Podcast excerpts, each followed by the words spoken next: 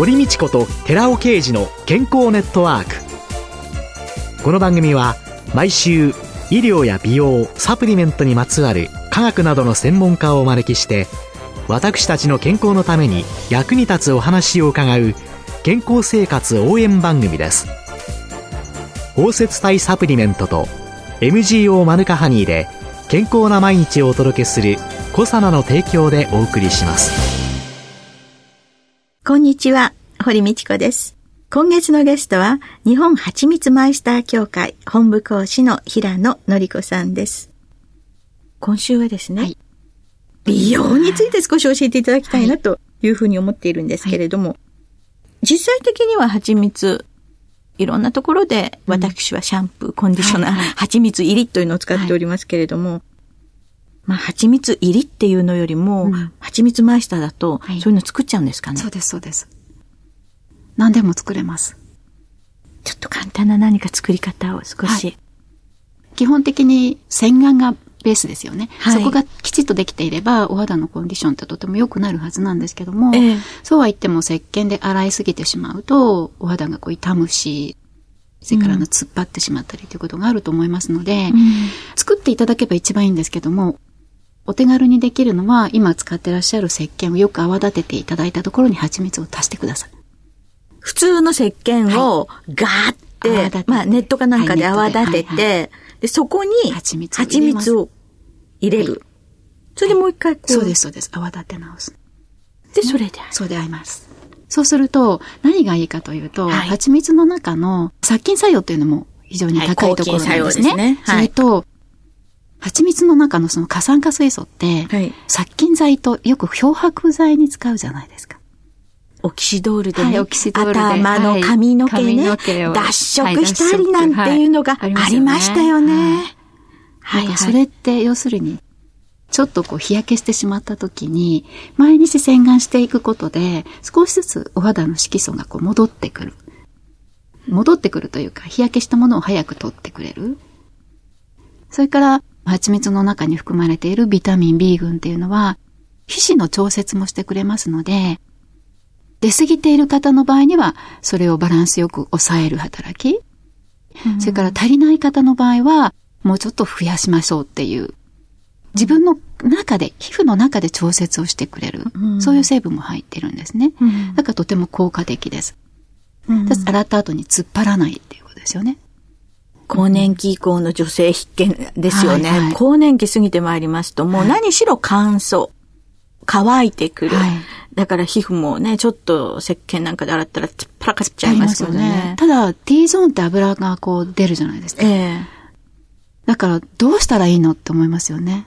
で、それは使い分けるわけにいかないじゃないですか。うん、おでこのとこだけは違う石鹸使って、うん、ほっぺたのあたりとか目尻のところは違う石鹸使ってってわけいかないですよね。うん、そこで蜂蜜を加える。石鹸作ろうなんて考えないで。泡に蜂蜜入れて洗う、はいはい。そうすると、じゃあリップクリーム、ハンドクリームもパックも、全部直接塗りゃいいじゃんと思っちゃったりするんですけど。蜂蜜のエステ効果っていうのは、一番簡単なのは蜂蜜をそのまま塗っていただく。綺麗に洗顔した後に蜂蜜を塗っていただく。それが一番ですね。あの、なんかベトベトベタベタします。確かにベタベタします。はい、ただ、お風呂でこう、洗っていただいた後に、まだ濡れた状態で蜂蜜をつけていただくと、スーッと伸びるじゃないですか。水分と一緒に肌にどんどん吸収されていきます。蜂蜜を直接塗るとなかなかあの粘度があって吸収されにくいので、水分と一緒にこう肌に乗せてあげると吸収しやすいんですね。あじゃあもうお風呂出る寸前ぐらいに使っちゃう。うね、はい。で、パックをしていただくと、過酸化水素が漂白もしながら、お肌の中にビタミンの B 群が皮脂を調子よくしてくれるっていう効果もありますので、うるうるになりながら、キュッと引き締めてくれる効果もありますので、終わった後、洗い落としていただいた後って、皮膚のね、キメが整うんですよ。今まではちょっとこう、毛穴がパーッと広がっていたようなものがキュッと引き締まって、赤ちゃんの肌とまでは 言いませんけれど、それに近いような状態になるんですね。パックをした後は。ラジオなんですけれども、やりたいです先ほどからね、平野さんのお顔ですね、じーっと見せておりますとですね、やっぱり本当にキメが細かくてらっしゃいますものね。あの、本当にね、キメが整うんですよ。それは持って生まれたものなのか、蜂蜜のせいなのか。もともとそんなに肌質悪い方ではないんですけれど、やっぱりあの、長年こう生きてますので、半世紀以上生きておりますので、ダメージってやっぱり出ますよね。どんどんどんどん毛穴は開いてくるし、キメもこう荒くなってきたりするので、蜂蜜でパックをしながら、蜂蜜の化粧水をつけたり、蜂蜜のクリームをつけることによって、どんどんどんどん状態が良くなってきているっていうことですよね。で、肌のトーンも明るくなるので、化粧もしなくて済むようになるし、ほとんどしてらっしゃいませんよね。はい。まあ、眉とかは、ええ一応これあの、アートメイクをしてしまいましたので、汗っかきなんですよ、私。だからせっかくしてもみんな取れてしまう。それだったらしない方がいいやということなので、まあ、蜂蜜で毎日パックをしていて、どんどんどんどんトーンが明るくなってきたので、まあ、ズボラなので、本当に化粧もせず、失礼とは思いつつ、何もせずに行きました。申し訳ありません。いえいえ。毛穴が開いちゃってる私といたしましては、いやー、見習いたいなと。もうぜひやってみてくださいぜひ。それで、蜂蜜、お風呂から出たら塗る。はいっていうのは分かりました。はい先ほどその蜂蜜の化粧水とか蜂蜜パックっておっしゃったんですけど、もうこうなったらですね、あの、私中心に伺いたいと思います。私お風呂から出たらはいどうしたらいいですかね？パックしますよね。で、その後に、使ってらっしゃる化粧水でも構わないんですけれども、はい一番簡単にできるのは、はい生成水に10%ほどの蜂蜜を入れていただけば OK なんですよ。私、薬局をやっておりますので、はい生成水はたくさんございますので、はいはいこの生成水、皆さんどうぞ薬局でお求めください。生成水にはい10%。10%蜂蜜を入れていただいて、はいこうよく振っていただいて、それだけです。化粧水は。生成水と蜂蜜入れちゃうと、はいやはり雑菌なんかが、はいはい、入りやすくなる入ので、りやすくまあ冷蔵庫保管とか。冷蔵庫保管にして、あまりたくさんいっぺんに作そうなんです。いっぺんにたくん。さん作らない。で、それを化粧水代わりに使う。はい。で、あとは、まあ、お好きな、もし香りが欲しいなっていうことであれば、そこにちょっと香りを足していただく、オイル、アロマオイルみたいなものを入れていただいても OK ですけれども、まあ、何もなくても。まあ余計なこと入れない方がいいかもしれませんよねう本当にそれだけで。はい。で、パックっていうのは、はい。どういうふうに蜂蜜でパックするんですか？まあ一番簡単なのはさっきお話ししたみたいに蜂蜜を塗っていただくだけなんですけども、ええあと週に1回は、はい。大掃除をするという意味で、ヨーグルトに蜂蜜を混ぜたものでパックしていただくといいですね。週に1回。はい。これヨーグルトは何でもいいんですか？プレーンヨーグルトで、はい糖分入っていないもので何でも構わないんですが、はいそれに蜂蜜を入れていただいて、それも蜂蜜もお好みなんですけれども、蜂蜜が大さじ1に対して、ヨーグルトが大さじ半分くらいの方がよろしいですね。じゃないと、あの、ズルズルになってしまうので、あ塗りにくくなっちゃうねヨーグル。トの方が少ない。少なくて大丈夫です。大さじ1の蜂蜜えにえ、ヨーグルト、はい。半分ですね。が半分はい。大さじ半分。はいはい。で、それをこう混ぜたものを、お顔とか首とか、こうパックをしていただいて、ええで、それを、まあそうですね、10分から20分くらい置いたもので、洗い流していただく。まあ、あの、高いパックね、ええ買うことを考えたら、安いでしょ、安いですよね。はい。で、しかも食べて OK なんですよ。お口に入っても。あ、そうか、残ったら食べてても大丈夫ですね。はい。だって、例えばお顔にして、お口に入っても OK じゃないですか。そうですよね。はいただ目に入ってしまうとね、蜂蜜だけでしたら目に入っても OK ですけど、ヨーグルトが入ったものだとちょっと目に入った場合には洗い流していただいた方がいいんですけども、まあそうは言っても食品ですから、害があるものではありませんので、カサカサの唇にも、はい、はい、OK ですね。OK ですよはいね。ハンドクリーム？はい。ハンドクリームというのは、シアバターと、それからあの蜂蜜と、あと蜜ろうという蜜蜂が作ってるろうがあるんですけど、はい。それを混ぜて作るんですね。あと、オリーブオイルとか、はい。シアバターだけだとちょっと硬くなってしまうので、はい。オリーブオイルですとかを混ぜていただいて、はい。クリーム作るんですけれども、こういうその蜜ろうとかシアバターとかっていうのは、どこで入手できるんですか？ネットで検索していただくと、手作りコスメなんかのところでも手に入ります。そういうところで、蜜ろうとシアバター。はい。と、オリー蜂ブオイル。蜜オリーブオはいイルと。。蜂蜜と。これは実際にはどういうふうに作ってるんですか？蜜ろうって今度溶かさないといけないんですね。で、こはいれ湯煎で溶かすんですけれども、はいで、その蜜ろうとシアバターを湯煎で溶かしていただいて、はいで、溶けたところにオリーブオイルを入れて、で、あの、しばらくかき混ぜていくとだんだんこう固まってくるんですね。で、温度が下がってきますので、ちょっととろっとしてきたところに蜂蜜を最後に入れるんですね。あ、蜂蜜は最後？最後です。じゃないと、熱いところに入れてしまったら、あの、蜂蜜のビタミンが壊れますよね。成分をそのまま活かしたいので、熱に弱い成分をはい温存するために、そうですそうです熱いとこには入れない。入れない。はい。じゃあ別にあの、そんなの見てわかんないからって思っちゃった人は最初から入れちゃっても別に形が失敗するわけではないですね。はい。でも、うんちゃんとその効果を、はい。十分活かすためには、はいある程度温度が下がってから。はい。入れる。はい。そうするとそれがハンドクリーム。はいで、それ硬ければリップクリームにもなるってことですかね。リップクリームの場合にはね、もうちょっと柔らかい方がいいかなと思うんですよ。えで、うるうる感が欲しい方、ちょっとツヤツヤっとした唇にしたい方の場合には、潤った魅惑的な唇ね。もう若いキャスタ子ですよね。ーオイルを入れるんですよ。ひまし油。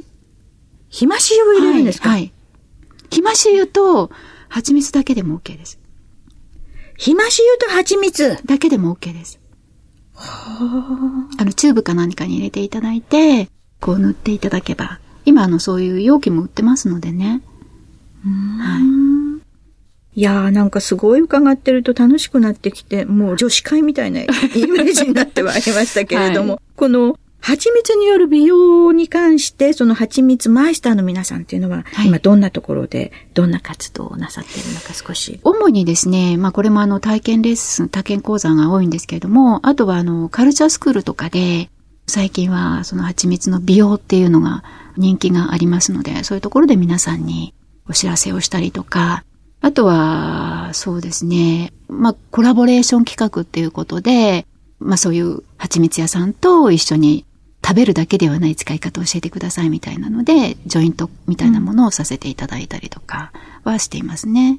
まあこういうそのいろいろな使い方の中でね、はいはい。まあ実際にはあどんな蜂蜜でもいいんだろうなという思いはあるんですけれども、えお料理の時にね、はい。私山椒の蜂蜜、コーヒーの蜂蜜っていうのを聞いてね、はい。ちょっと、いや、もう少しいろいろ蜂蜜見てみようっていうふうに思ったんですけれども、食べるわけじゃないですよね。はい今度、外的に使うのに関しては。そういう意味で、マヌカハニーなんかはどんな風に活用できるんでマしょうかね？ヌカはですね、殺菌力非常に高いですよね、はいマヌカというのは。はい普通の蜂蜜から比べると、20倍、30倍という殺菌力の高さがあるので、それはお肌にとっても、アレルギーのある方、まあ、すごく敏感肌の方から、それからあの、ちょっとニキビの肌が、ニキビ質だとか、そあの、アレルギーのある方とニキビのある方って、ちょっと対極ですよね。うんカサカサしちゃう方と、それから油が出過ぎてしまう。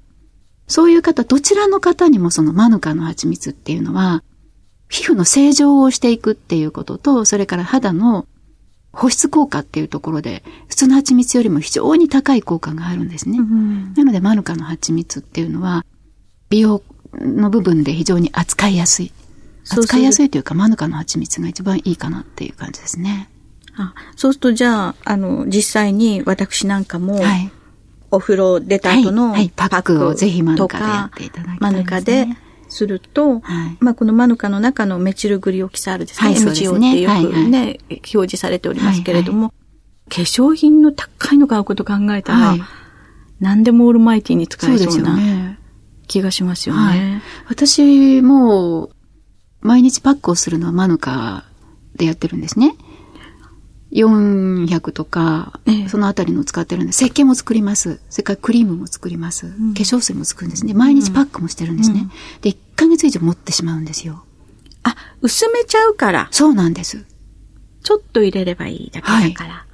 だから、通常例えばその美白のパック、ね、いいものって言ったら、何万円するじゃないですか。うんそれも、まあ、だいたい3ヶ月ぐらい。うんだからそれをこう計算すると、全部のものを揃えなければいけない。5万、6万かかるものが、1割で済むんですよ。1ヶ月に。安くないですか？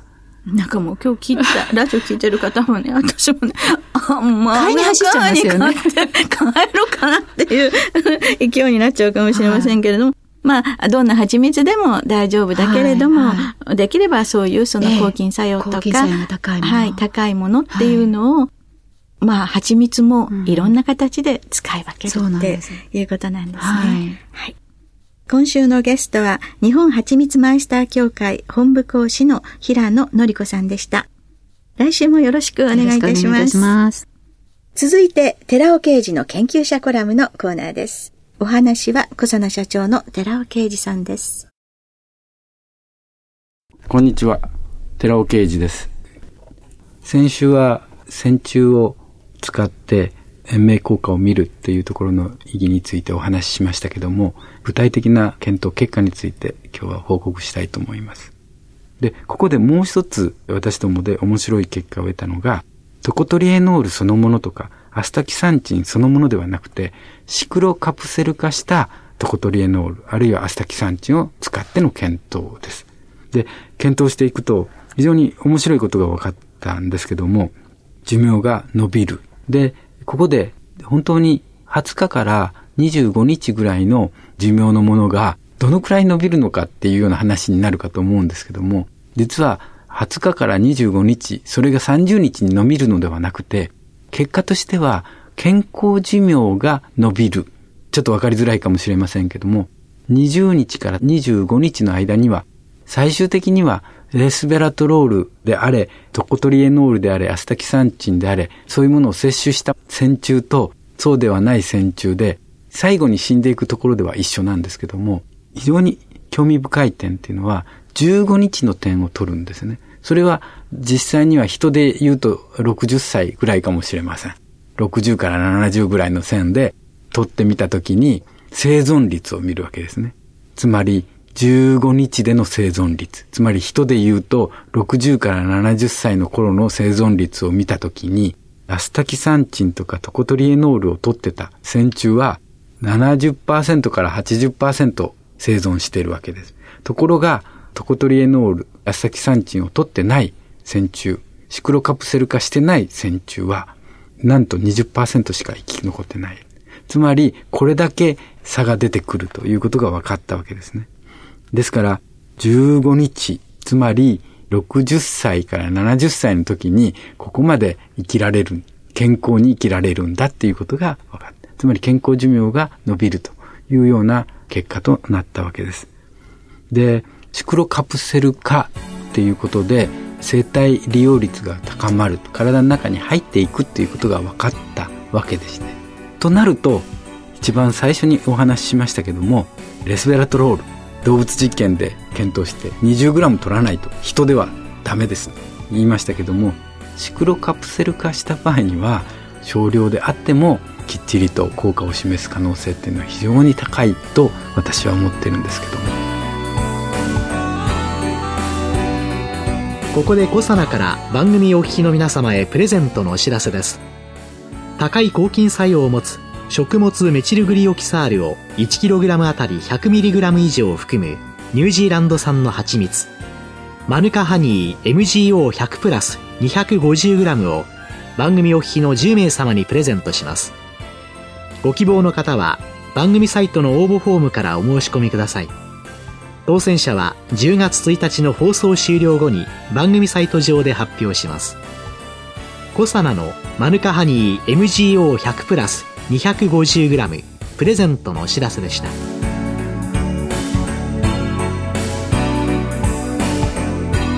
堀道子と寺尾啓二の健康ネットワーク。この番組は包摂体サプリメントと MGO マヌカハニーで健康な毎日をお届けする「コサナの提供」でお送りしました。